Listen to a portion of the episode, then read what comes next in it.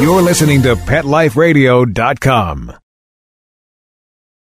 As I'm recording this, I have to watch my audio signal. Too much signal, and the audio will distort. Not enough signal, and you won't be able to hear what it is I'm saying. The same is true when we're working with our dogs. If they're too nervous and there's too much stimulation, our dogs may not be able to focus. And if there's not enough interest in what it is we're doing, they won't be able to learn either. So, thresholds can be a very important part of our training world. Do we think about it enough? That's a good question. This is Canine Nation.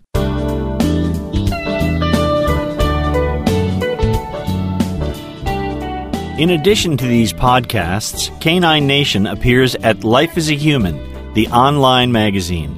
You can find an archive of all the Canine Nation articles at caninenation.lifeasahuman.com. Canine Nation also has its own website at caninenation.ca, and here you can find an archive and links to all of our podcasts and all of the articles at Life as a Human. Hi, and welcome to the podcast. I'm your host, Eric Brad. We've been working on some pretty exciting things here at Canine Nation, and we hope to let you know more about those projects in the coming weeks. For now, it's summertime here in Victoria. The weather's great, agility season is in full swing, and we're enjoying traveling around the Northwest playing with the dogs.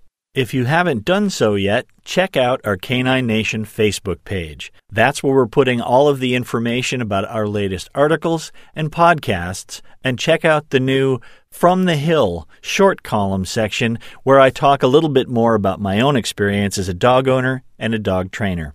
As always, your comments are very important to us, so you can reach us through the Canine Nation Forum group on Facebook, or you can always email me at barks at caninenation.ca. Sit, stay. We'll be right back after a short pause. Well, four to be exact. Dogs leave fur wherever they go. It collects all over the home. There are many tools designed to stop dog hair spreading, but their effectiveness varies, and afterwards you have to clean the tool, then the floor. With the Dyson Groom Tool, you simply deploy the bristles, then gently brush the coat. Loose fur is removed, while dead skin and allergens are captured by the vacuum. And to clean up, you simply release the trigger. To get this awesome Dyson Groom Tool, go to DysonDeals.com. That's DysonDeals.com. Pet Life Radio, the number one pet radio network on the planet, joins forces with iHeartRadio to put the power of your pets in your pocket. Awesome. Download the iHeartRadio app and rock Pet Life Radio on your phone, on your tablet, on your Xbox, in your car. Pet talk, pet tunes, and fun pet times. Pet Life Radio and iHeartRadio. Positively possum. Let's talk pets Let's talk pets. On Pet Life Radio. Pet Life Radio. PetLifeRadio.com. A big part of how we train our dogs involves monitoring them to see how they're doing emotionally during our training. That's important to us because we want our dogs to be in the best frame of mind to learn the task that we're trying to teach them. Often, that involves thresholds. Knowing when our dog is approaching that state where they've had too much or falling too low and approaching that threshold where they have not enough to keep going. So, I thought it would be good to explore the topic of thresholds and knowing when our dogs are over or under those desired thresholds. This is my article, Over Under Dogs. Threshold is kind of a buzzword in the dog training world these days. There are times with our dogs when things are just too much. They can get overwhelmed, and all our training work with them seems to fall apart. And there are other times when there just isn't enough. Our dogs just don't find enough to motivate them to stay engaged with us. The point at which my dog crosses over from engaged to too much or not enough could be called a threshold. There's a children's story of Goldilocks and the Three Bears. It's a great example of what we often mean by threshold when talking about our dogs. In the story, Goldilocks encounters different situations where she has to sample what is too hot or too cold, too big or too small, too hard or too soft in order to find out what is just right. In each case, Goldilocks must determine what is too much for her and what is not enough in order to find just the right amount. It's a balancing act, finding what is just right to make our dog successful in any given situation. It can be difficult to find that success threshold, whether it's keeping your dog from reacting to a stranger walking toward you or barking defensively at an overly curious dog. The difficulty with reactivity thresholds is that my dog will go into fight or flight mode, and I might not be able to communicate with her to ask for a trained behavior. There are a number of great management and training approaches that you can use to deal with reactivity there is that point beyond which a dog will cross the fight or flight threshold when we talk about reactivity. But what about other kinds of situations? Is there a distraction threshold? What about a sniffing threshold? Or a boredom threshold? Could there even be a persuasion threshold? We could characterize many of our dog's behaviors in terms of thresholds. Whether those behaviors occur when my dog is over threshold or under threshold depends in large part on how I'm defining the threshold and the behaviors I want or don't want. Let's look at a dog's reactivity to strangers. When approached by strangers, the dog might bark and strain at her leash. It would be fair to say that she is feeling fearful or anxious and is reacting in this way in order to get the stranger to stop approaching. As her owner, I could approach this from two very different perspectives. On the one hand, I could seek to get rid of her barking and straining behaviors, and that doesn't require that I deal with her fear or anxiety at all. It's a simple behavior modification. The other approach would be to generate strategies to alleviate her fear and anxiety and take away the reason for her barking and straining behavior. While I can choose from two very different approaches to responding to my dog's behaviors, the threshold in each case remains the same.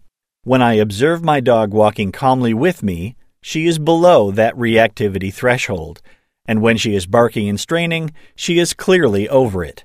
It's a matter of knowing what the threshold that we are looking for is and watching our dogs to see what is happening. Perhaps the trickiest part of working with thresholds is being clear about what we are looking for in the first place. As humans, we can be optimistic or pessimistic.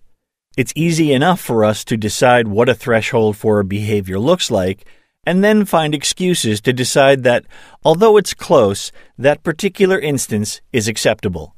In order for thresholds to mean anything, we have to give them the authority to guide our actions. One place I see this all the time is in dog agility. Many competitors like to have their dogs wait at the start line until they tell the dog they can go. There couldn't be an easier threshold to spot than that one. Did the handler say go? That's the threshold. If the dog leaves before the signal, it's too soon. If the handler has to tell them again, that's too late. Or they leave right on time. It's just right. But all too often, the handler will excuse variations in that behavior. Too soon wasn't all that far off, so we'll just let it go. The same with too late. We're watching for the threshold, but we choose not to see what's right in front of us. So, what does the dog make of this? In a situation like the start line in agility, that threshold would not cause significant emotional fallout and is probably not a big deal. Just more training to show the dog what is expected, and it will restore their confidence in the training process. But in the case of a fearful dog, the situation is quite different.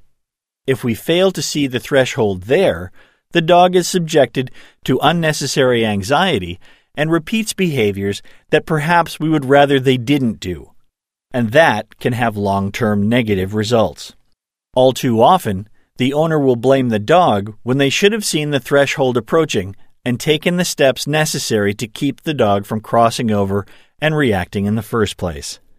Although dog people often talk about thresholds in terms of keeping the dog under threshold, usually with regard to making sure they're not over aroused or overstressed, There might be a situation in which we want to keep our dogs over a very different kind of threshold. When I want to train my dog, the one thing I require is her attention. If I don't have that, we're not going to be able to communicate. In order to get and keep my dog's attention, I'm going to have to find a way to keep her interested and engaged with me. There are lots of ways to do that play with a toy, offer her food, give her physical affection, etc. But whatever I use, I have to provide enough of it to keep her interested. Let's call that a persuasion threshold. If she is over that threshold, she's interested and engaged. If she's under it, she's lost interest and would rather be doing something else. When I first learned the process of mark and reward training, one key lesson was that the most important aspect of training is to keep the dog interested. If my dog becomes fatigued, bored, or would prefer to be doing something else, her willingness to learn is probably not where it should be. Forcing her to continue would only give her a reason to dislike the training more. No one likes to be forced to do something they don't want to be doing. If I monitor my dog during training and make sure she stays above that persuasion threshold, I know she's happy and open to learning whatever it is I'm teaching her. The key element of thresholds is being aware of them and being watchful enough to notice when your dog's mood shifts. Our dogs don't talk like humans do. They express themselves through body language and the actions that they take. A dog that doesn't want to look at you and seems more interested in sniffing is telling you that they don't want to be doing what you're doing. But there are more subtle signals that will tell you that it's time to adjust. A slow response, a momentary delay before responding, interest in a toy or other object might all be signs that your dog is bored or frustrated with this activity. The same is true with situations where your dog might be uncomfortable. A reluctance to move towards something, the alert set of their ears, nervous eyes, furtive movements, and the way the dog is carrying their tail can all be signs that the dog is approaching an anxiety or fear threshold. It can be critical to recognize and respond to these signs to keep a reactive dog under that threshold so they don't feel the need to lash out. Whatever you decide that a particular threshold is, it's important to remember that it's not simply black or white, over or under. There are always early warning signs. The more attentive I am to what my dog is telling me, the better I can respond to what she needs. Sometimes I need to keep her over that persuasion threshold by playing a game or making the training a little easier. Other times, I might need to move my dog away from something that she fears or that makes her nervous to keep her under a fear or reactivity threshold. As my dog's guardian, I need to be aware of her various thresholds. I also need to be attentive to what she's telling me about those thresholds, and that can be complicated.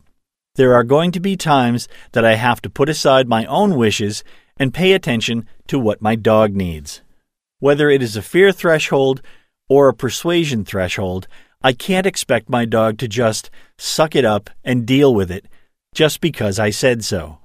As the human, it should be up to me to do my best to help my dog. Using thresholds is an interesting way to look at working with my dogs, but it is a perspective that has made training and living with my dogs a lot easier for me.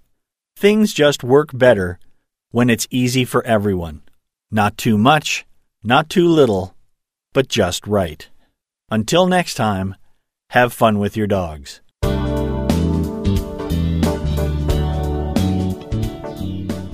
I have one resource for you this week. I recommend a great book by Ali Brown called Scaredy Dog Understanding and Rehabilitating Your Reactive Dog. It takes a look at helping to understand the reactive dog and helping them change for the better. It's not an easy process, but with the guidance provided by Ali in this book, you'll be well on your way to understanding what reactivity is and how to manage your dog's thresholds around things that they find uncomfortable. Don't forget you can pick up any of my ebooks from dogwise.com, a great resource for anything you're looking for with regard to dogs DVDs, books, toys, and more. Also, check out our Canine Nation Facebook page and our Canine Nation Forum Facebook group. We also have a Canine Nation Google Plus community where you can also add your discussions if you prefer that. And finally, we have a Twitter account that you can communicate with us on. It's canine underscore nation. If you have a question or comment for us, please feel free to contact the Canine Nation podcast at barks at caninenation.ca. We look forward to hearing from you. So until next time, take care of the dogs. Bye for now. Let's Talk Pets every week on demand, only on PetLifeRadio.com.